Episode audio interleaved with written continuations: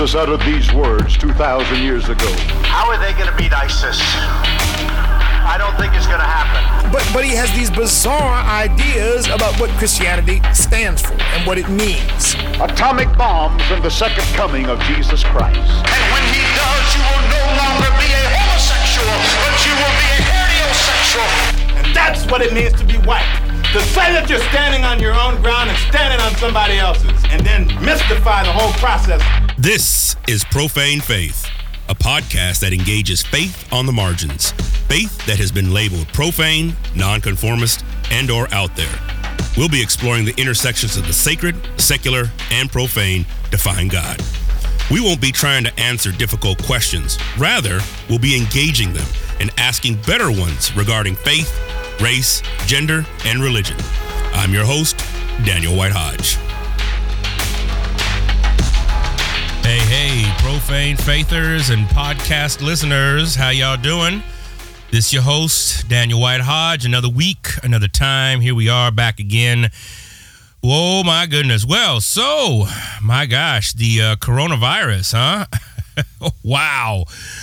Oh, my gosh. Well, if you're listening to this in real time, um, you know, there's a bit of an outbreak, and uh, this particular virus isn't necessarily turning us into zombies, but, uh, you know, it's interesting just the amount of panic and the talk of uh, and just really the worst, right, of humanity comes out when there's this type of fear in the world, right? It's like the amount of prejudice and racism against Asians.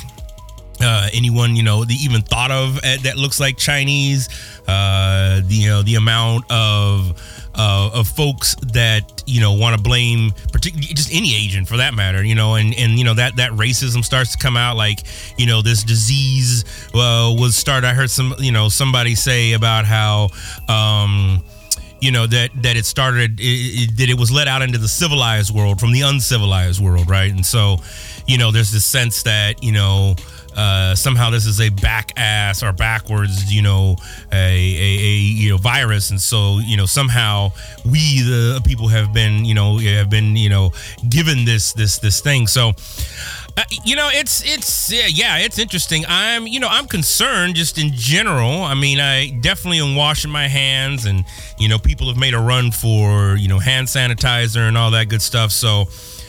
You know, I'm trying to keep the uh, keep the faith and keep the um, keep the keep somewhat of, of hope that you know uh, that it, it, it that we won't get sick. But you know, it's like with this whole thing. I mean, I know there's a lot of cancellations and and whatnot with uh, you know uh, conferences. I know South by Southwest got canceled, and which is a huge conference. And I know a lot of other you know regional conferences are being canceled. So um, you know, it's it's uh, that stuff spreads, and of course, you know, we have a uh, impotent government to to do anything you know about it, you know, for the nation. So you know, we're we're kind of up shit's creek uh, with with that. And so God help us if we actually get an outbreak of something that you know has a mortality rate uh, of you know.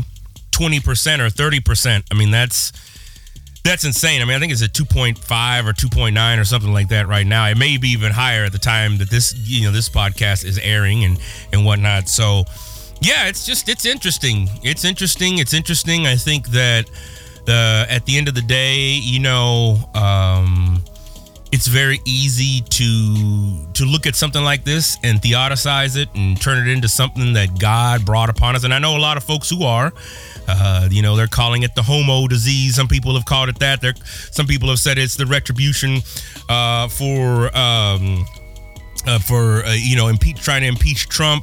And, you know, I mean, just all kinds of crazy shit. Right. And, you know, I mean, at the end of the day, it's it's it's it's kind of it's it's. Yeah, when you think about it, it's just like, wow, so are the rich going to be able to survive? Because again, as as I think about this, I mean, so there's a couple of things here that I that that come up for me as I as I think about just Corona, because uh, it's not just Corona, but it's like end end of societal mainstream. Now, I don't, I'm not, uh, I'm not one to think the world is going to end. I believe science. I think the world is, you know, a few billion years old, and I mean, I think the Earth will eventually die, but I don't think most of us will be around to, to to witness that. Now, do I think societal processes and, and processes will die? Of course, absolutely. And so, uh, you know, that's something, then, you know, the earth will just keep on going. In fact, if anything, the earth needs a break from us as humans, right? Um, in, in matter of what we've been able to deplete the earth from in just the time that humans have been on this earth, right? You know, what's two hundred, three hundred thousand years. So, um, yeah, you know, I mean, it, it, I start to think about, you know, what what does that mean for prepping? What does that mean for an emergency plan? And these are all subjects, right, that tip, to tend to be associated with white nationalism, white racism, um, people who are crazy. They put foil on their head because they think the U F Os are listening to them. And I get that. That's a that's a, a valid a stereotype, valid uh, image of a person that is, you know, that preps. I mean, you know, I know Nat Geo had a whole special, or they might still have a special on preppers. It was several seasons and, and whatnot. And so, you know, you saw mainly a majority of white folks who, uh, you know, who do that. And the industry of prepping um, is, is very lucrative right now. Um, I think about, you know, the folks who went out and bought the uh, old nuclear silos, right? You could buy them. If you had the money, you could buy them really cheap. Uh, and, and, you know, they were, you know, I mean, they were pretty much torn up and everything. So you had to have the money that didn't build the infrastructure. But man alive, man, those things are like in, anything outside of a direct hit from a nuclear blast. I mean, you can live in those things for months, years on end, especially if you, you know, do it right, which a lot of people have, right? I mean, those... Those places are usually on sale between twenty and fifty million dollars, you know, for a, a bunker in one of those. And and I'm not just talking about, like, when you think about a bunker with a cot, I'm talking about modern amenities, swimming pool, um, you know, because you got you got to remember, I mean, those things went down, I think, uh, what, ten stories, eleven stories um, into the ground. And, um, you know, there's it's whole living quarters and facilities down there. Uh, they have their own uh, air and oxygen that's made, you know, and if you know what you're doing with plants, you can start creating your own oxygen. I mean, so it's it it's fascinating, right? Once you start getting into it, and then you got to ask yourself then, but this stuff is expensive, right? Just to buy uh, a meal, you know, that's that's, you know, that sits for like five years or something like that. I mean, those things are expensive. Um So I, you know, and I, and this is something that I think about a lot, and and I know for some of you, you may think, Dan, you just you a little crazy, and and I'm hoping to do a, a an episode on prepping, particularly Black preppers. Um, I would actually like to get more into it uh, myself. I don't necessarily feel as prepared as I should be. I feel like um, I, like everybody else, and mostly I should say, most people are dependent on the grid, uh, dependent on the grocery store being replenished every week, um, dependent on the, you know, the the map systems, the geo uh, uh, movement, uh, you know, the, the, what am I talking about? The, you know, our, our map, our Google Maps, we're depending on the G P S, you know, system that we have. And so, you know, when those things go down, and we know this has happened, right? I mean, I'm pretty sure people living in New Orleans uh, in, uh, in in two thousand five in June, you know, weren't thinking that, you know, they were that someone were going to die and that they were going to be without, you know, electricity and that it was just going to be a complete breakdown of societal structure. You know, you probably couldn't have told anybody that, or maybe you could have, and maybe there was very few people who actually believed that that would happen. And so, you know, I and, and and we know that. I mean, think about Puerto Rico, right? Uh, and uh, I know I myself was in the, you know, my first earthquake was the Loma Prieta earthquake back in like eighty-nine, I believe that was. Uh, and it knocked out electricity for three days, right? And uh, and this was prior to the full-on internet era where everything's connected and, you know, like cell phones were a novelty. Uh, so, you know, I, you know, I, I was still, you know, connected to the analog era. So, it would, you know, it didn't necessarily affect us as much. I mean, we had to go and buy water and, and, and, and stuff like that. But what does that mean then with something like this? Like coronavirus, I'm sure somebody will figure out a, a, um, a vaccine soon enough. And I'm sure somebody will figure out, you know, what to do next. I would imagine. I don't know. You know, I know there's theories just even around that, right?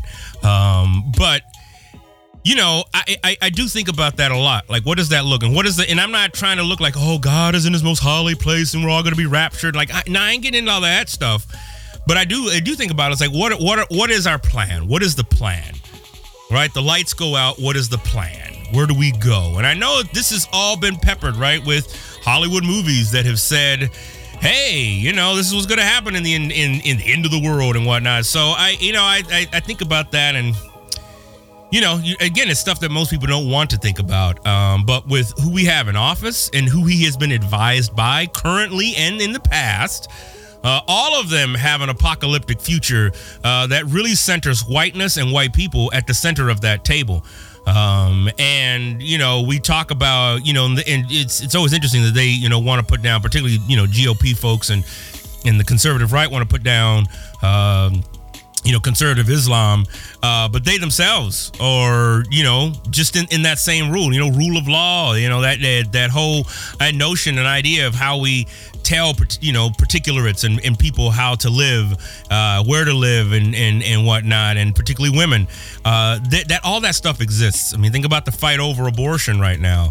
Um, and so I, again, all those things come up and I think about it because I'm just like, okay, we live in a metropolitan city that is definitely connected and depending on a system of things, right? And this kind of gets into culture industry, kind of gets into power and authority. Who do you follow? How do you follow? Right? All those things. And so it just, again, it gets me thinking, especially in, at, the, at the height of where we're at right now with race, with classism, um, you know, it would be flat out war, right? Um, if there were no threat, if there were no sense of the law's going to come and get me, uh, we can just kind of just do whatever we want. Um, I don't have much hope in, in most people. I'll just be honest. And so, um, yeah, you know, it makes, makes, makes a brother think. And, you know, this kind of gets into the whole debate about, you know, gun laws and, you know, should we, you know, should we or should we not, uh, you know, what is, and what does that look like in being prepared? And this is, this is something, you know, a modern concern. We, most people didn't have to think about this a hundred years ago. Dang sure didn't have to think about it two hundred years ago. Um, you know, and prior to that, it just was, it was non-existent, this notion and idea that, that, you know, if the grid goes out and, you know, if there are going to be these warring, ro- roving, you know, militaristic groups and whatnot. Well, the, a lot of that stuff already existed, right? You know, it's the reason why kingdoms were built up, you know, with these big ass walls and stuff, man, right? It's like you go outside the kingdom walls. Hey, God bless you. Well, you know, you ain't going to be protected, right? So, It's it's interesting to think about what we have set up here in, you know, the modern contemporary world, the infrastructure. Um, and Robert Schiller, you know, or Herbert Schiller, excuse me, you know, writes a book on, um, you know, uh, spaces and what spaces look like. And in particularly, uh, you know, it comes kind of out of that Ardorno school of thought, culture industry, and, you know, talks about, you know, the, the, there really is no safe space. There really is, you know, we're constantly being surveilled, constantly being, you know, looked at and whatnot. And so uh, it just brings up some interesting things. Right. And again, I get it. No one really wants to think about these things. Who wants to think about the end of the world? Who wants to think about, you know, roving uh, uh, para paramilitary gangs, right? No one wants to. Uh, but uh, it is something that crosses my mind quite a bit. Um, and I'm just, you know, always trying to figure out, like, okay, you know, how do you invest your money in things? So I am I am working on getting solar panels. So, so we'll we'll see, man. And I try to harvest some of the water off my my roof because, you know, obviously can't live without water. Can do something with food, but can't live without can't live without water. So, yeah, those are just some of the things, you know, here we are. Oh, mercy. Fun times, right? Fun times. Uh, well, here we are. Another week. Heading into it and uh, hitting it well. My guest this week, Bobby G, brother Robert Gaunky. Uh, and uh, yeah, this, this brother here, man, I met him, oh my gosh, years ago. I'm trying to think now. It's probably been about a good twelve years ago when we met.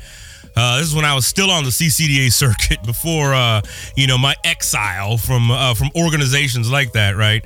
And, um, and you know, I was, you know, still one of their trainers, and I believe Bobby came in and I was doing one of my things on hip hop and theology, and he was struck that I had, in one of the definitions I talked about hip hop, you know, defining hip hop, I said, you know, how it's it's a voice for, you know, not only just ethnic minorities, but also poor disenfranchised whites. And I, you know, it sounded like that caught his attention. And so he, um, you know, he, we connected and, uh, you know, come to find out this brother's an M C and stuff. And, you know, he's got some pretty damn good lyrics and stuff. In fact, when he was living here in Chicago, I used to have him come out to my hip hop class, and he used to do this thing. And, you know, a lot of M Cs do this, like real M Cs do this, where they go in and they just basically just say, give me a word, give me a topic, and I'll I'll write write a rap on it. I'll write a rhyme on it, you know. And this and it was and he was just like, if you can stump me, great, you know, I'll give you something. And no one ever stumped him. They would throw out words, phrases, topics, and he would just go off the top of his head, and it would actually sound good. Oh man! So this brother, he threw down, and then recently, he um he found his heritage. He found his Jewish heritage, and uh, he's been engaging with that ever since and stuff. And um, it's been interesting uh, because, like I said last week, you know, I wanted to have more conversations, particularly around what does it mean to be Jew, what does it mean to be Palestinian, and so this is kind of the first part. Next week, we're actually going to get into what it actually means with that whole debate, right? That whole, you know, Israeli-Palestine, you know, conflict and, you know, what it's about, what's the history of it. Uh, but this week I wanted to kind of ease us in and talk to a little somebody who considers himself, and from his own kind of his self-bio, he says he's the poor man's scholar with almost six hundred books in his personal library. He's a Messianic Jew M C on a mission to speak uncomf- uncomfortable truth. Okay, this is his um, his own uh, uh, self bio and what you call it. And so, um, and so, you know, he's discovered that, and he's been, you know, digging at it and seeing what does it mean to be Jewish, what does it mean to be Christian, what does it mean to, you know, live in that tension, and what does it mean to live in a world where, right, where you you've got these these these warring entities, right? It's like when we think about Jesus as a Jew, um, Jesus doesn't necessarily even himself identify as Christian, uh, so that brings up an interesting, right, dilemma uh, for folks. Uh, but I imagine most of us who probably listening to this uh, podcast have probably, you know, pondered that quote unquote dilemma um, a little bit, and uh, and so, you know, I wanted to have him on and whatnot. And so again, M C, he goes by Bobby G. Uh, And he was a former military guy. Um, he's, you know, he's open about his own P T S D, which you'll be talking about here. I had a chance to catch up with him. Now, this interview we took place last summer, so summer of twenty nineteen. Uh, and, you know, as you know, for a lot of different reasons, um, I stack my episodes depending on, uh, you know, if, if something happens during the week and I'm able to get a, like, you know, let's say, you know, like with the coronavirus, if I wanted to get a hold of somebody this week and talk about that, you know, then that is an episode. And I usually try to have a good eight or nine episodes in the tank, just so that every week I'm not calling somebody and saying, hey, you want to be on the show? And it's last minute, and I know you didn't get a chance to th- think about it, but hey, you want to think about it? So I try to stack, like next week I have like three um, more podcast interviews and stuff. And so that'll keep me going, you know, particularly during weeks when I'm just, I just didn't reach out to anybody. I was busy, and here we go. We got one. And so uh, I knew I wanted to do something on Israel and Palestine. I knew I needed to find some folks. I did. And so I, now this kind of just all lines up Uh, perfectly. And so this, like I said, this I wanted to start with Bobby and, uh, you know, have this conversation with him. And then, like I said, next week we'll lead into, you know, the heavier, the heavier stuff, right? The conflict and Zionism and all that stuff, right? That, uh, you know, third rail issues, right? But hey, this profane faith, and we gonna go in. Um, so for Bobby, like I said, I got a chance to catch up with him at a conference last summer, and so we had a chance to sit down and just talk and, and rap a little bit about, um, you know, life and emceeing and God and hip hop and and what those things look like from his perspective, um, and how those all those things come together. Now, again, this is pre-coronavirus, so you know nobody is washing their hands down to their, like, you know, tissue, muscle tissue, uh, and whatnot. But it was hot as hell, and we were in a hot ass portion of this lobby, uh, but nevertheless we had a great conversation. So here is that conversation. And again, for those of you who are listening, show notes, white hodge podcast dot com. Subscribe, like, share with a friend. I just want to send a big shout out to folks who've been sharing and retweeting, all that good stuff. Hey, thank you. It helps. All those things help, especially as we continue to build our audience. All right. All right, folks. Well, here's Bobby G. Check it out. There we go.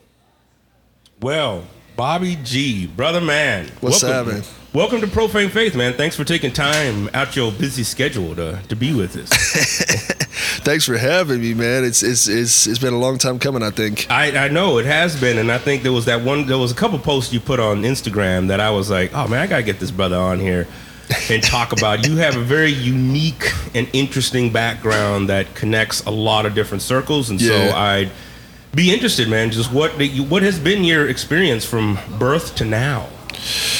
uh, to try to give the, for the sake of time, I'm going to give the summarized version. Um, born in Gurnee, Illinois, um, lived there until I was twelve and a half years old, eventually moved to uh, Sparta, Wisconsin, which basically, to give a uh, Andrew Griffith uh, analogy, like basically we moved to May- we we moved from like the burbs of Chicago to like Mayberry. Okay. With Barney okay. Fife as the sheriff. Oh my. Okay. Okay. All right. that's that's what happened. Okay. And, and it's like, you ever seen the movie Walking Tall? Yeah.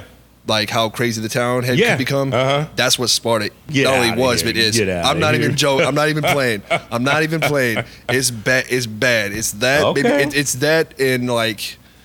Um, I grew up in a very, when I was living in Grandwood Park up in Gurnee, which is my original hood, if you will. Yeah, yeah, yeah, um, yeah. I was living, we were a work, it was a very blue collar neighborhood. Okay. So it's like, and fairly diverse, fairly diverse, uh, okay. culturally speaking. Yeah. So like, that was just the norm for me. And like growing up with a cousin who's Latina, who's half Mexican and Polish. Okay. Um, shout out to my auntie, um, my mom's sister. And then I have uh, growing up with my dad. My dad uh, introduced me to his great uncle Tony or Antonio, uh, who was a refugee from Cuba when Fidel and Che were, Damn. you know, taking converted. So he's like, like, I'm out. Like that. It was like that, yeah. So I, it, for me, like diversity was nothing new mm-hmm. when I graduated and went to the military. It's like, no, that's something that's a part of my family. That's something I grew yeah. up with. And then I moved to Sparta, and I'm like, yo, well, the diversity, like, and people would look at me and be like, you know, why is it a culture shock to you? You're white. And I'm like, yeah, but if you understood right. where I come from, you would understand why I'm like, uh, why, the, whatever, why I just moved to like Mayberry, like, well, you know, why is Barney Fife the sheriff of the town? Oh, like, man. oh, man.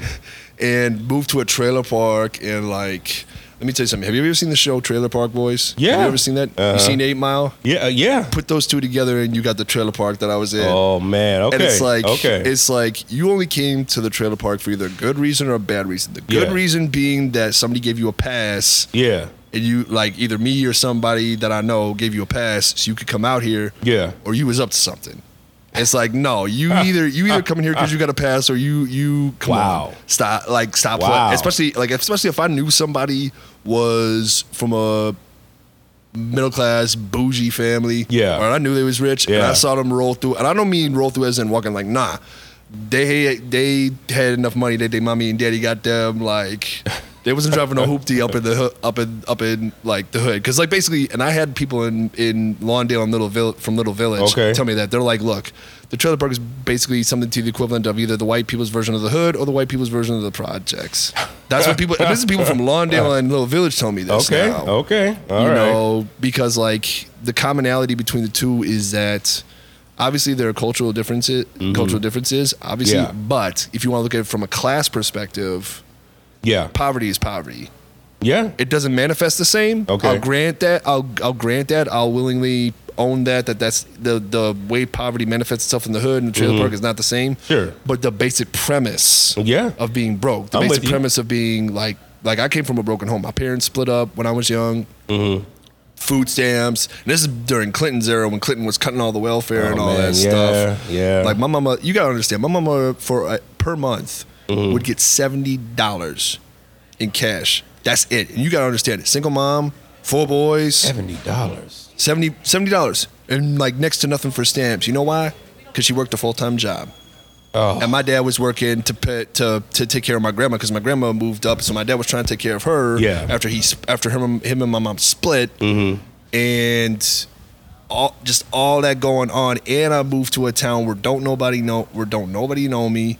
Yeah. Like it doesn't matter if I have distant relatives yeah. up up there, which I still have, but like it just wasn't the same. Like I didn't have my aunties, I didn't have my uncles, I didn't have my, you know, grandparents. Rest in peace to my to my. Uh, Grandpa Gaunky, who died two weeks after me and my twin brother were born. Wow. Uh, wow. Rest in peace to my um, maternal grandmother, my mom's dad. I got to see him. I got to talk to him one last Easter before he passed away. Okay. About ten years ago now. It's been ten years since he since he passed. Wow.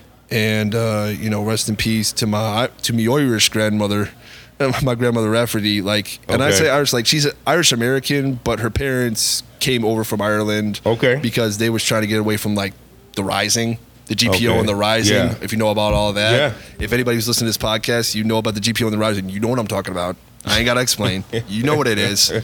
So I come from, and how my grandparents got together is beyond me, sidebar. Like, you understand, my paternal grandfather, my dad's dad is was German Lutheran.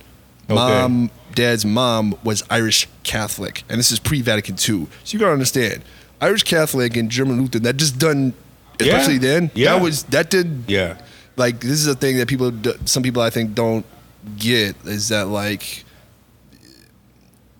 I don't know if I can say this across the board, but it's like, when I was growing up, I wasn't raised just to be a white dude. I was like, yo, you're Polish, you're Irish, and you're this, that, and the other on your father's side. And then years ago, mm-hmm. as you, I think as you were aware, we found out about my Jewish right. heritage. Right. And that was a whole nother thing. Like, and this is, this is, this is a trip. Like, I remember at one point, this is a sidebar, I kind of fast forward a little bit, but um, I... I had one person who I thought was cool when I thought revealed my Jewish heritage, and, the, and I kid you not, a dude looked me in the eye and he said, "So where's your secret Jew gold at? Jew gold at?" I'm not even. I'm not even playing. No, I I'm telling it. you straight I believe up, it, man. I believe it. Yeah. But it's like, but that's what we're dealing with in the times that we yeah. live in. Like, yeah. but to go back to my story of like growing up, birth till now, like, I, I was a, I was a. kid, I was talking to some people here at Legacy, and I was mm-hmm. kind of telling a little bit of my testimony. I was like, I was ruthless, but there was a uh, we were doing an icebreaker workshop, and they said one of the one of the icebreakers was I was blank, but God, and I said I was ruthless, but God. And then when I told what I meant by that, it's like this is how this is how bad this is how angry I was. Mm. If someone was disrespectful to me back in Sparta, I wouldn't just go up and try to like swing on you. It's like, no, I'm gonna get the four one one on you first. I'm going to get the tea on you first. Okay. And I'm going to put you on blast, have you come to me, and then I'm going to and then I'm going to take care of things. And, and I told that to yeah. one of the people I was doing an icebreaker with at the ice cr- at the at the at the meet on Wednesday night. Yeah. And dude looks at me, he's like, "No, you weren't ruthless, you were a savage." Like Yeah. Like, that's how angry I, like, even before I got into the military and even before I got some of the training I got, I was already the kind of dude who who knew how to move in a certain way and what have okay. you. And part of that's because my father's ex-military. Okay. Like, my dad likes to say he was a medic, but then I see the the J SOC patch on his on his arm, which okay. J stands, I don't know if you're familiar with that terminology, J SOC. Break it, for break those it down for, for, for the folks. Uh, for those who don't know, J SOC means Joint Special Ops Command. Okay. So it's like my, there was... He likes to say he was medic, which he has the medic patch, but then I see his special forces thing and I'm like, yeah, medic, okay. Yeah, mm. okay. And it's a thing of like, I'm not going to speak on, on my father's experience because like he hasn't told me his experience, because it's a thing of like when you're special forces, even if you want to talk about certain things, you can't.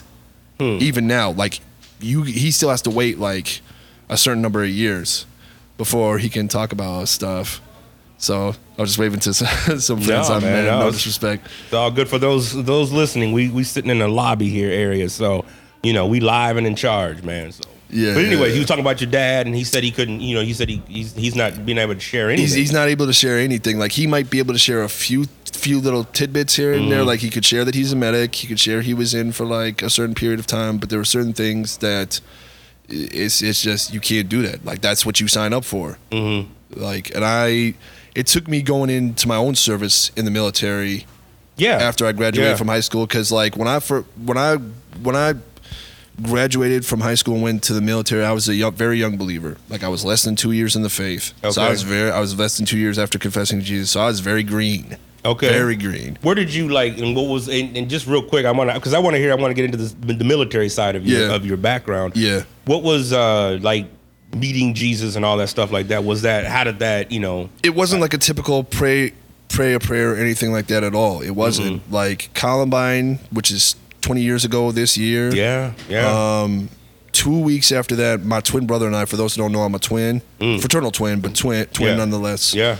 Um, he got accused of, I don't know if you've heard of the phrase trench coat mafia. Oh, yes. We, yes. That comes from us.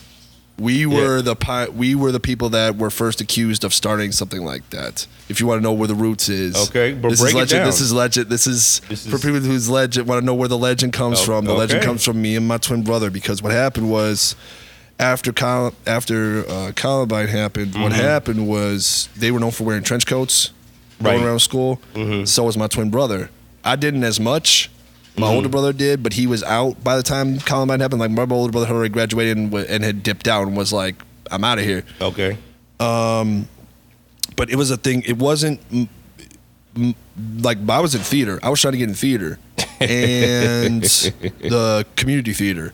Shout out to, to Lori Swigert. She's the mother. She's my mother in the Lord, if you will. Okay. Like right. she, um, she gave me the time of day when nobody else would. Okay. Like, it wasn't this, you got to come to church and da da. No, nah. This was not your typical, like, or I should, pardon me for saying, this wasn't, I mean, we're on the Profane Faith podcast. Like, this was not your stereotypical prayer, prayer, mm-hmm. A B C kind of moment. Like, no, it was, my brother was getting falsely accused. My twin brother was getting falsely accused of putting up a hit list by okay. somebody in the cast. Cops come, search him. Come up to me. I got a senior giving me the third degree. I'm not gonna st- name who it was, but I got okay. a senior giving me. I got a senior giving me the third degree, just chewing me out, asking me what's up with this, that, and the third. And I got no idea what he's talking about. Like, we were already, we already had a bad rep as it was. Mm-hmm. We already had like a rep that was like n- infamous because we were city slickers. We weren't from Sparta, first off. Okay. Second of all, we're from the trailer park. right. Right. Right. This is before Eight Mile came out. Yeah, like, yeah, that's right. Yeah, this is this is before, but I'm, I'm about to tell you right now. A sidebar: what you saw in Eight Mile, that's not wholly inaccurate. A lot of what you saw in Eight Mile of how the trailer park moves, or mm-hmm. what you might see in the show Trailer Park Boys, mm-hmm. not all that's untrue. Some of it's like a little out there, but like mo- most of what you see, like no, that's that's trailer park life. Like that's how it that's how it is. Hmm. Um, but anyway, like. My brother gets accused, and I'm his twin, so automatically it, it's the, it's guilt by association. Sure. Off top. Right. And so cops look at me, you know, get up. I'm talking like get up against the wall, pat it down. Oh, wow. Wow. The whole thing. Search my stuff. Search okay. his stuff. I was, when I say I was tight mm-hmm. when I went home, I'm I'm like, in the back of my head, and I didn't know the following two years later, but in the back of my head, I'm I'm going home. My mom picks us up, chews out the principal, I found out, gets us, takes us home. And in the back of my head, I'm going home thinking like, oh, you think I was scary now? You think I'm scary now? Yeah. Watch. Yeah. Watch. Yeah. Yeah. I'm going to come back. We're going to see. You You really want to see how, what, I'm, what I can do?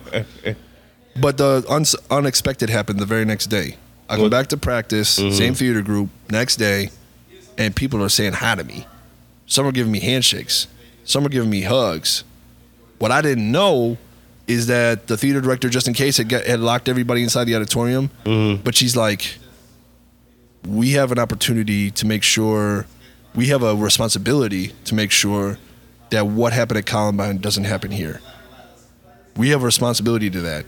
And she looked at some of the, I guess, who were some young believers among the cast, and she's like, you're a Christian. You're a Christian.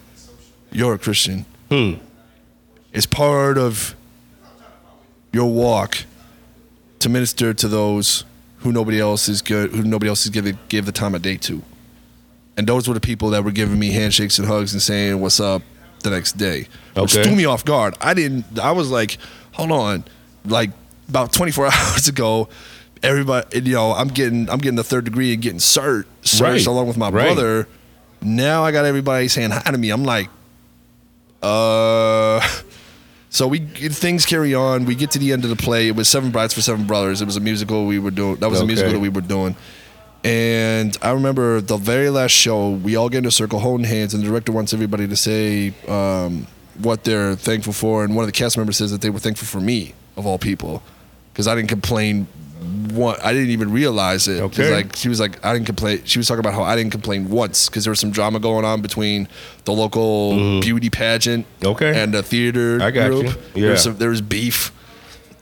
I'll just put yeah. plain. I'll just make it plain. There was beef yeah. Yeah. between the pa- beauty pageant and all that. And um, yeah, it was just, it was just all that going on, and I didn't say nothing to no. I didn't say nothing to nobody. Apparently, I didn't, you know, cuss nobody out. I didn't do none of that. And I didn't even realize it. That's the funny part. Okay, I didn't even realize I was doing all that. Um, and so it was just, it just was something that threw me off. Next thing I know, I'm getting invited to Bible study after the show. Okay. Next thing I know, I'm getting invited to church, which is actually up the street from from the trailer park where I live, which is on the other side of the industrial park that I, li- okay. that I lived in the back of. That was the other thing, is we were bad. We, like, if you can't, that's why it goes back to what I said before, is like, my trailer park was in, in behind an industrial park, which, like, you you ain't come back there for, like, right. just cause. Like, nah, it's developed back there now. It's all developed. There's homes and stuff back mm-hmm. in where there used to be farmland okay. over by where I'm at. Okay. But at the time, nah. That wasn't the case. Okay. Nah. So... So, so I just want to do a quick stop. Are we good? No, no, no, no. That's that's good. I would. I just. I was. I was curious how all that, that came came together and stuff, man. Yeah, and but it just it came to a point where I remember very clearly, one night, and this is before the Sunday that I that I surrendered my life to Christ. But I remember it was Stephen Curtis Chapman, the song "Be Still and Know" from his Speechless album. Okay. And we were playing it near the end to kind of to kind of round out the Bible study that I had started to go to, which mm. I and I'd started getting into like. Like, mind you, I grew up from a very from a very nominal Catholic family. I had never heard contemporary Christian music in all my life. Okay. Let alone the Reform hymns or anything like that. So I go to this Baptist church. Okay. Southern Baptist church, oh, no man. less. And I'm hearing contemporary gospel music for the first time in my life. And I'm like, what is this? I'm like, what in the... I don't know this. Right. I'm used to going to mass, see my cousins getting, like, christened and all that stuff, yeah. and it's like, like yeah. yes. you know, yes. you know, it's like Monty, it's like Monty Python up in that joint, like, like, you know what I'm saying? That's how it is. No disrespect to the Catholic Church. I'm just saying nah, that's brother. that's what it is. I feel you. I feel you. Yes. so, so I'm in a Baptist, I'm in a Southern Baptist church. Seeing like people stand up, clap their hands in yeah. the pews and everything, uh-huh. and I'm like, what is this? I'm not used to this. This is foreign to me. Right, right. And yeah, and so it's it's that, and I remember the following Sunday, it's like after Bible study, pastor, uh, to give a summation of the sermon, talks about, first he talks about the woman caught in adultery in John eight.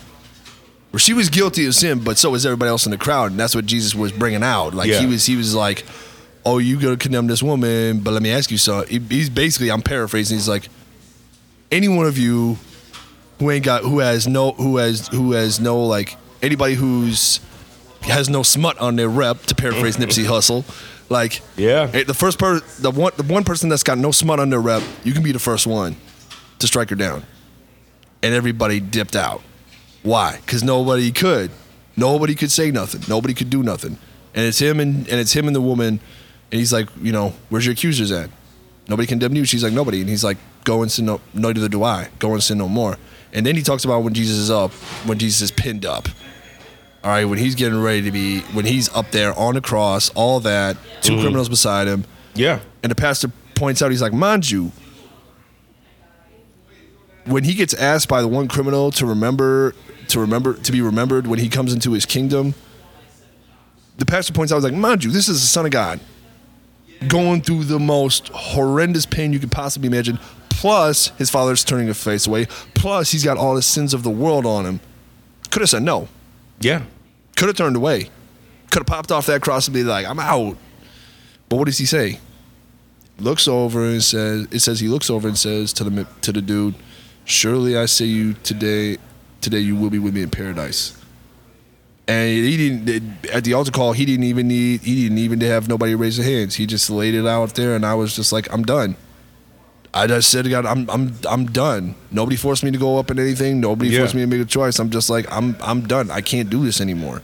Mm-hmm. Like if I, if I, the only way I'm going to be able to continue on this side of eternity is if I have you. Point blank. Period. It, it, it, I'm not going to be able to keep doing this. I, I can't keep going on the road that I'm going. I can't be the, the, the, as we put it earlier, like, I can't be, like, the ruthless savage that I was. Yeah, yeah. Like, I can't do that no more. Like, I got, just to rewind quick, like, my freshman year, I got a week of in-school suspension because I swung on somebody. Okay. Because they were saying, because they were saying, yo, mom, because they was going to me, like, yo, mama, this, that, and the third. I was like, nah. I, I come from that family. It's like, no, you don't talk, you don't disrespect nobody's, you don't disrespect my mama or anybody else's mama for that matter. Like, yeah. nah. You've no, and my mom was going through some some some uh, oh man yeah. medical stuff. Mm-hmm. So I'm like, nah, you finna do nah. Pop, you know, like nah. And they had to, and they had to give, you know, they had to, yeah, they had to score me with my hands behind my back and take me to in-school suspension, and I was there for a week. Wow. Okay. So yeah, so I, I was, I was a. It wasn't that I was never a nice guy in school. Yeah. But I was a guy that's like, yeah, I'm a nice dude, but don't try me. Yeah. Like, and I'm still kind of that dude, but like, like I don't know if you saw the the.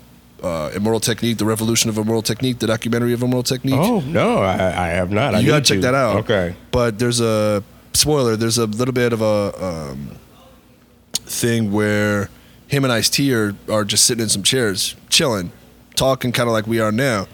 And um, I'm trying to remember where I'm going with this. But, um, you know, it's the thing where I it, it's an extra, it's some extra stuff. If you get the D V D for for Shameless okay. Plug, if you get the D V D, there's some extra stuff. There's an interview where him and Ice are talking, and Ice-T's like, you know, I could do what I used to do when I was in the streets, but I like this better where he is now. Mm-hmm. And he says, you know, the old Ice-T would have been like, ah, I'm gonna kill everybody. And he's like, the new Ice-T is like, no, I'm gonna kill you, right? And Tech just laughs like that. He's like, because he knows he's serious. Because he knows Ice is serious. Like, mm-hmm. But but what I'm saying is that like, I know what I'm capable of. I know what I'm capable of. Like, I don't know if you've ever seen the show Highlander. Mm-hmm. Like I'm I'm basically like Mythos today. It's like just because I don't, you know, I'm not looking for a fight. But it's like just there's the episode of Morgan Walker where he's like right before he takes out Morgan, he's like, just because I don't like to fight doesn't mean I can't. It's like I'm a nice guy and everything, but don't. Don't think for one. Don't think for one second. It's like again, I'm not advocating violence. I want to say for those who are listening to this podcast, I'm not advocating no, violence. Man, I'm not advocating this, this. But there's a difference between picking a fight and defending yourself. I, absolutely. There's, two, there's there's a big difference. And absolutely. Even, even Martin Luther King Junior in his last book, Where Do We Go From Here, which I have an original first edition of. Wow. You, all right. Um, he even wrote in his book that uh, I think it was him and um, it was the head of the S N C C. Uh, Stokely. Oh, yeah. Him and Sto- he talked yeah. about how him and Stokely had a conversation, and Stokely was talking about the whole uh, using Black Power as a slogan. And King was like, listen, I get that as a sense of, of empo- self-empowerment. I get that as a sense of identity. And he said that um, Stokely felt that they should defend themselves if people came down on them. Martin was like, nah. He's like, and Martin made the point of saying, like, I'm not against self-defense in your own home. I'm not against self-defense. I'm not against, like, if you need to, you know, be shocked, clock, and ready to rock in your own house in case something goes down at your house, fine. But if this is in public, it's different because we're trying to exercise the rights that are supposed to be given to us under the thirteenth, fourteenth, fifteenth Amendments uh, under the Constitution. I'm just trying to, to get the system to own up to the rights that they're supposed to give everyone on paper. Mm. I want to, what's on paper to actually be in practice, not just on paper. And so it was just a disagreement between him and Stokely. Between him and Stokely, yeah, you yeah. know. But he says that the media blew it way out of proportion. Surprise! I mean, we, I mean, that's not happening now today. But no, I know what you mean. I know what you mean. Well, like, well, on that note, what and, and what what led you into the military? You said you went there. You said after high school. Yeah, I, I was straight out of high school. Wow, straight out of high school. I was like, in some sense, I'd be lying if I said that none of the reasons were because I wanted to kind of follow my dad. Mm-hmm. But I went Navy because, uh, so I went a little different. I went to my great-grandpa Benny on that one, who was World War Two. Okay. Uh, yeah, I had relatives that were in World War Two, Korea, Nam. Man, okay. Yeah, oh, yeah. Oh, yeah, on both sides. So, okay. So it's not like my maternal grandfather was in the Air Force during Korea when that whole thing was going down. Okay. Um. So we're a bunch of tough, we're a tough, we're a tough crew. You know, we're a tough, tough family. But, um. Military, I was just like, part of it was, was I followed my dad. Part of it, again, I'd be lying if I said it had nothing to do with me being like, I'm out. Like, I'm just out. I need to get out of this town. Yeah. Like, because this isn't healthy. It's not going to be healthy for me to stay here. Yes, I was in the Lord at that time. But if I was going to grow, I needed to, I needed to get out, get out of this place. Okay. Yeah. You know? Yeah. Um, and check this out. nine eleven. Yeah. That very morning, kid you not, mm-hmm. just went through just went through some, tri- I'll say trials and tribulations, what we call battle stations, mm-hmm. which is a hard part of train, which is like the last leg of training. Okay.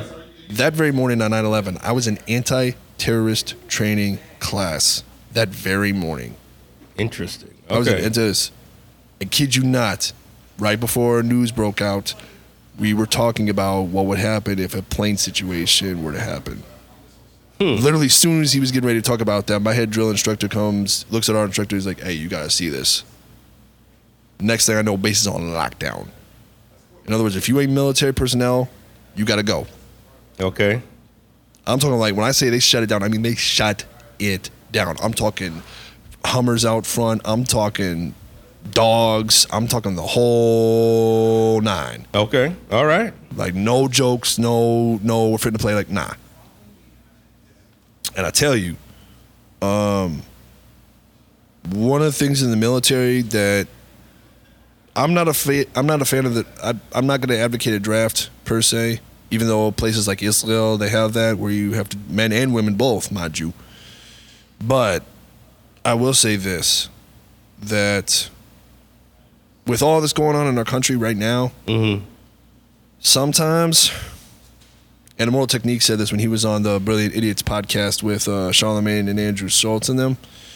You can look that up. You can look that up. Um, it seems like sometimes unity ends up coming from catastrophe. Mm-hmm. Yeah. Uh, he used an example of, like, we could have, like, a militiaman or a member of the K K K in this room. And there's an immigrant in this room. And there's a person of this ethnicity and this ethnicity and so on and so forth. We can all hate each other, but the moment somebody drops a spider the size of the table that was in the room with them, the dude, that dude from the K K K is going to look at the immigrant and be like, bro, let's kill this thing. Let's let's get this. Like, I mean, if, yeah. you, if you remember uh, Independence Day. Sure. Where it's like, you know, dude who's gave, who plays the president, I think it was Bill, what's his name? Bill Pullman. Bill yeah. Pullman gave that speech of, like, we can't be setting our petty differences anymore. And it's like, I'll tell you right now, as someone who did two tours in mm-hmm. the Navy, one being a combat tour, and the whole thing jumped off with Iraq in oh three. Yeah. I'm going to tell you, there's some things I'm not allowed to speak on, sure. believe it or not, but what I can, but I can tell you is this, and I personally witnessed this. If you are two pe- if there are two people from two different ethnicities who don't get along prior to going on a combat deployment, they will be buddies by the end of that deployment. I promise you that. Because the, here's the reality. There's only one, there's only, you are only one of two options. Because they know you ain't on the ground. You can't wait for the fire department if something goes down. It's like, no, you are the fire department. Yeah. Right? If something yeah. goes south, if things go south, mm-hmm. and things went south a few times, when I was over there, I can't, again, I got to be careful on what I speak on because of national security and all that sure, stuff, sure, you know, sure. just in case we might have, like, certain individuals in Washington listen to this yeah, podcast. I, yeah, you never know, man. You never know these days. But, um, yeah, we we had a point where the reality was, is like, look, we got one or two options. Either we go, either we gonna lock in and lock up and, and live to see another day, or we're going to sink, literally. Those are our options. Yeah. Whether you like each other or not, whether you respect each other or not, that's the reality. Am I saying that everybody should go to a war zone? No. What I'm saying is that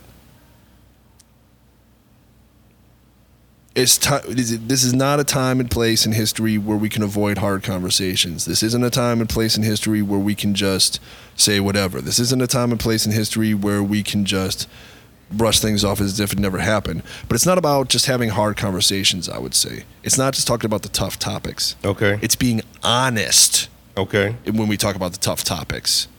Like, I don't assume, like, I, I was taught up, even from my dad, that you never assume anything of anyone, mm-hmm. ever. You know, and growing up with a, again, growing up with a, co- growing up with a cousin who who's who's half Polish, half, half Mexicana, right? Growing up with a Uh, great uncle who's a Cuban refugee. It's it's it's not like I didn't know what was going on in the world. There was no getting around that yeah. growing up. But the difference is that I grew up learning that it's a non-issue. Like, I grew up, family is family, no matter who it is.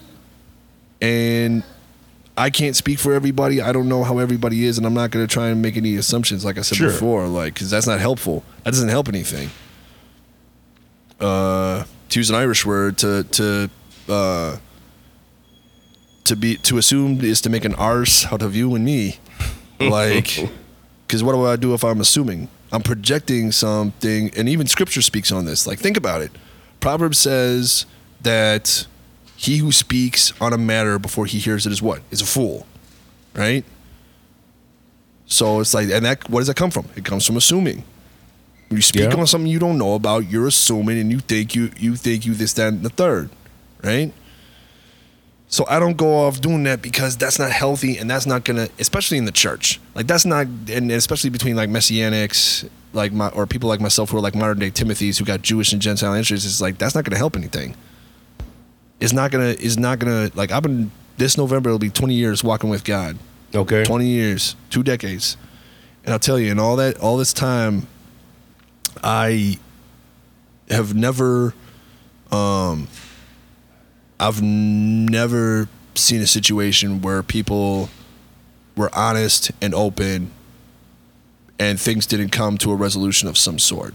Like, I've never seen a situation okay. where, like, again, it's not just about whether or not we talk about the tough topics. It's whether we're honest when we talk about them. What do you mean by you, when you mean, when you say honest? What's, what does that honest means? Look like? like you're willing to say, when you don't know something, that you're willing to say, I don't know. Okay. It's it's willing to own up. It's willing to own up to, in my case, like if there's something I don't know about, it's owning up to my ignorance. Okay. It's owning up to the reality of what I don't know. It's it willing to be say, like if someone asks me something I don't know, I can be like, I don't know, but let me get back to you on that. Or if I don't understand something, it's willing. It's me being willing to ask the question, like, what you mean?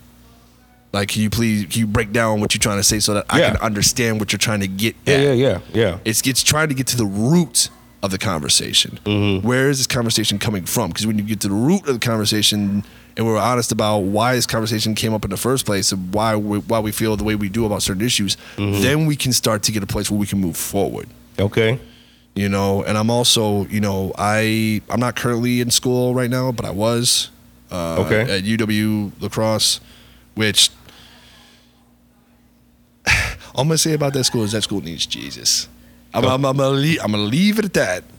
Okay. Uh, but uh, shout out to my advisor who really, you know, put me on the path of learning uh, the scripture in its context. Mm-hmm. I think one of the reasons why we have issues in the church today, um, and I've seen this again. This is after almost twenty years of walking with God. Mm-hmm. If one, if there's one issue I say that needs to be addressed, it's it's a it's looking at scripture in its original historical cultural context.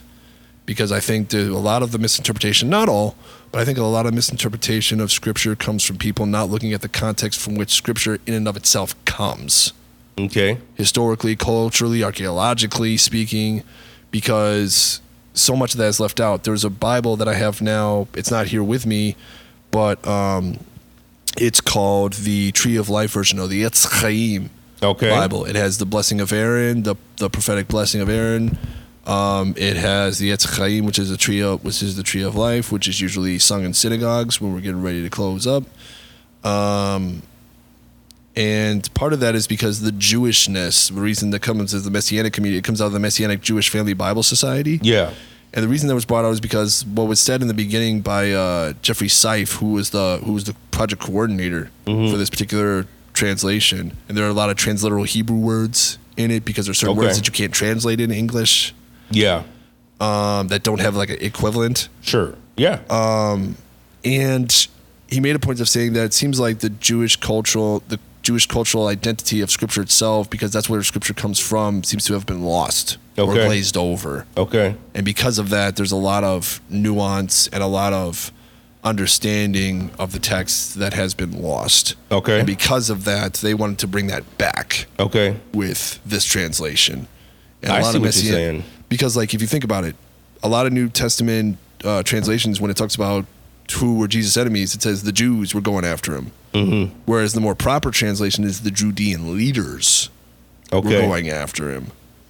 Because, and the reason I make that point clear is because a lot of anti-Semitism in some churches comes true. From that translation. That's true. Yeah, no, it's true. No, that's a good point. And the thing is... Like Taseed, uh, who I mentioned before, who's mm-hmm. a Palestinian Christian, and also Mossab Hassan Youssef, uh, who has wrote the book Son of Hamas. I don't know if you've read that book or, or not. Uh, Heard of it. I, I have not I, gotten to it, though. I've read it. I've read it through and through. Mm-hmm. Um, and he's called out Palestinian leadership.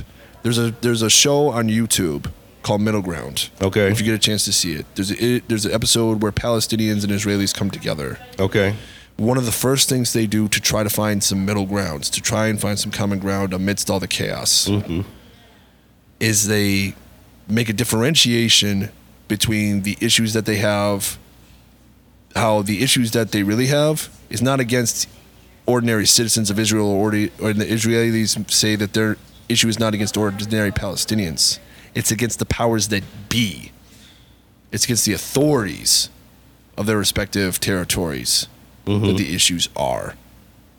Because if you go to the average citizen, like, there are a lot of peace uh, ministries, and I'm not necessarily talking about reconciliation as, oh, let's f- forgive and forget. But no, it's a more of, of what Desmond Tutu did with the with the Truth and Reconciliation Committee committees of, like, let's actually talk about what actually happened. Real reconciliation is not just glazing over what happened and putting it away as if it didn't happen. No, it's admitting what happened. It's admitting the truth, the facts of what actually happened, and trying to see if we can, once those facts are put forth, if the person who has been accused of these things is willing to own up. Because you think about it. Saul and David were two kings who both sinned. But here's the difference why Jesus is a, is a man after God's own heart. It's not because he didn't sin. It's because David owned up to what he did. He owned up to his sins. He owned up to what he did wrong. And for this country to move forward, it's going to take, it goes back to what I said, it's not going to be easy. It's going to take some very hard and some very long discussions about what has happened, but we need to start small and grow. I'm a big believer in start small and build. Sure, yeah. Like, because if we try to go for the gusto off the bat with certain topics, it's going to be a lot harder to solve. But if we start small with our neighbors, if we start small with our friends, if we start small with, with friends we've know, known for like a decade at this point. Yeah, no, absolutely, absolutely. And we're honest about it, maybe, by the grace of God, maybe mm-hmm. we can get somewhere. But it has to be, it has to be honest. Because if it's not on it, because if we're not, it's not, again, it's not just about the hard top, talking about the hard topics. It's being honest when we talk about the hard topics. Mm. Mm. Whether it's economics, yeah. whether it's Second Amendment, whether it's constitutional rights, whether it's scripture for that matter. Mm-hmm. We have to be honest about what scripture actually says, and we have to be, uh, we have to not only be about that Christian life on paper, we need to be about that Christian life in practice. Because that's why so many people are leaving. That's why so many of the younger generation coming behind us is leaving. It's one thing, yeah. it's one thing pe- for people to hear people talk about that life. It's another thing to see people be about that life. Those are two very different things. And I think this generation coming behind us would rather see the latter. Yes. Well, brother, thank you, man, so much. This is, uh, I have so many more questions. We didn't even get to the part of you emceeing and, and, and doing all the spoken word. Um, but I want to respect your time, and I know you at a conference and, and whatnot, man. So thank you so much for, for coming on uh, today. Where can folks find you at, man? If, you know, they want to, you know, further the conversations about, you know, with you and whatnot. And where can, where, where, where, where you at, man? Uh... On Twitter, which I'm not on as much, I gotta confess. Um, I'm at Theo Rap, T H E O R A P, which you can find me under Bobby G. Under All right. Theo Rap. Um, if you want to listen to my music, I'm at Theophany Productions on SoundCloud. That's T H E O P H A N Y All right. Productions. All right. If you want to listen to my stuff, yes. Uh, there's a couple free downloads okay. on there. Shameless plug. Uh, if you want to find me on the gram, on I G, it is at Theo Rap twenty-two. T H E O R A P twenty-two. The Theo actually stands for Theos, which is Greek for God. So God Rap, basically it's God Rap twenty-two. Okay. And the twenty-two, any veteran who's listening to this podcast, you already know what that twenty-two is about. I ain't got to explain that. You already know what it is. All right. All right. And for those listening, you know, I'll put all these in the show notes. And so you can go to white lodge podcast dot com and Click uh, click on Bobby's links and check out his music. Like I said, we didn't even get to the topic of, of music and, and hip hop and all that good stuff. But thanks so much, brother, for coming on and, and having a good conversation, good meaty conversation. Yeah, man. And hey, who knows? Maybe, God willing, we'll do a future episode where we can get back to that. We should. We definitely should, man. We'll have to hook that up. Definitely. All right, man. Well, it's good to see you, brother. Good to see you too, brother. I appreciate it. Thank all right, you, my man.